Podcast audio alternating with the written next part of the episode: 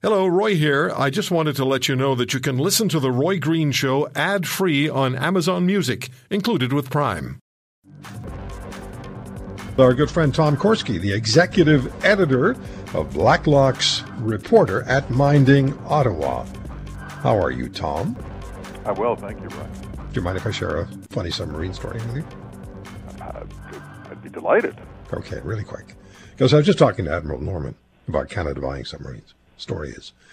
Brand new American destroyers out on the ocean comes up against an old, old submarine, American submarine, basically used for training. It's not capable of much anymore.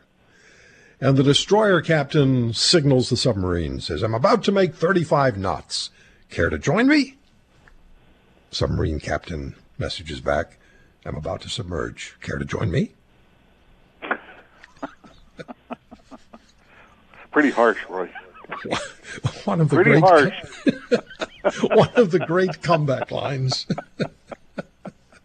oh gosh, you know, I, I mean, I just, I've never forgotten that. I think that's hilarious. What is not hilarious is a story that you uh, you introduced us to on Blacklock's Reporter, and that is that the Canadian Senate, in the dying minutes of the fiscal year, voted to spend. Let me put it in this terminology: eighty-eight thousand million dollars in 50 minutes.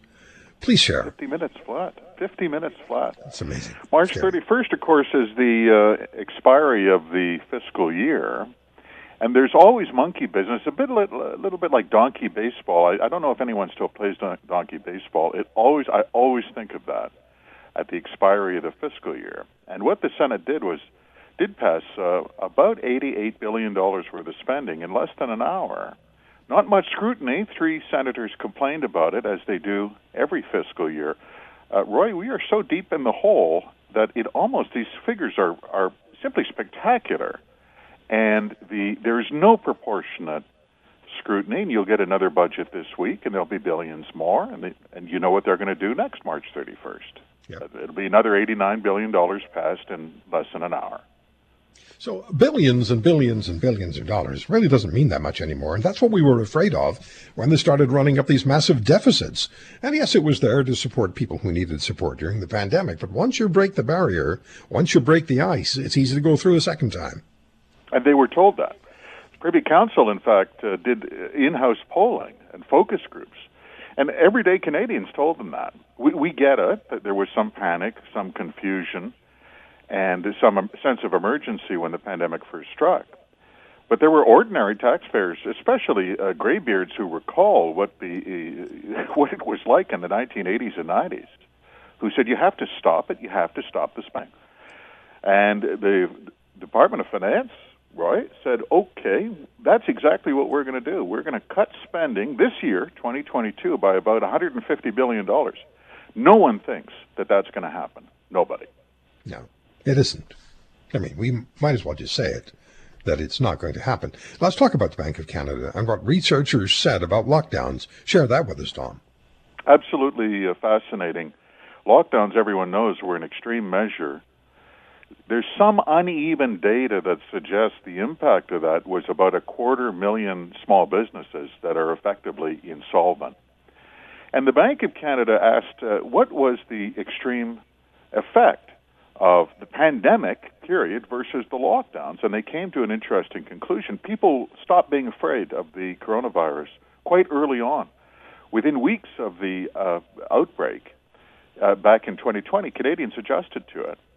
And the implication is that small businesses could have adjusted too, put up plastic shields, wear masks, uh, do whatever you have to do, plastic uh, uh, dividers between tables in a diner, you name it. Not lockdowns, and the lockdown's uh, impact was absolutely devastating to a degree, Roy, that even to this day, federal agencies are not able to quantify in terms of jobs lost, money that was gone, businesses that failed, family savings that vanished. They were absolutely draconian. Yeah, it's uh, it's very very disturbing uh, information. Now, let's get at this one. I find what the Prime Minister says frequently perplexing. I can't quite understand what he's trying to get at. I also find the Foreign Affairs Minister, Melanie Joly, quite perplexing. And she tells members of parliament, according to Blacklock's reporter, that her mandate, this surprised me, is to counter propaganda online. Is that a new job description for foreign affairs? Uh, self aside, I guess she had time on her hands. You would think with, with the war, you'd be pretty busy as foreign affairs minister. Testifying in committee, the minister said exactly that. Her job was to counter propaganda online. This was not a gotcha moment, uh, Roy. This was a set up question from a Liberal backbench MP. They write them down, they hand them to an MP so you can ask it. So the minister can get the response on the record. Melanie Joly wanted the country to know that her job is to go after online propaganda. Well, what happened? Cabinet, back in February, recommended the CRTC pull a Russian uh, English language television satellite cable service off the CRTC list. By the way, completely symbolic protest. Russia Today was it was the name of the broadcast. Zero viewership in Canada. The few cable distributors that were carrying it had already dropped it. No one it didn't matter, no one cared. But Joly seized on that. She said, "You know, cable TV is not enough. We have to start going after websites." because apparently it's a problem if Canadians are looking up Russian propaganda online. Why would anyone care? Why would that be Melanie Joly's problem if I want to look up Kremlin propaganda on my internet that I pay for in my home? Well, apparently it's a it's a it's an urgent issue. This is so conflicted with uh, political agendas. But we know, Roy, that this cabinet has a fetish about regulating the internet. Yes. They've had Yes, they they've do. had one for years. If you want to hear more, subscribe to The Roy Green Show on Apple Podcasts, Google Podcasts, Spotify, Stitcher, or wherever you find your favorites. And if you like what you hear, leave us a review and tell a friend. I'm Roy Green. Have a great weekend.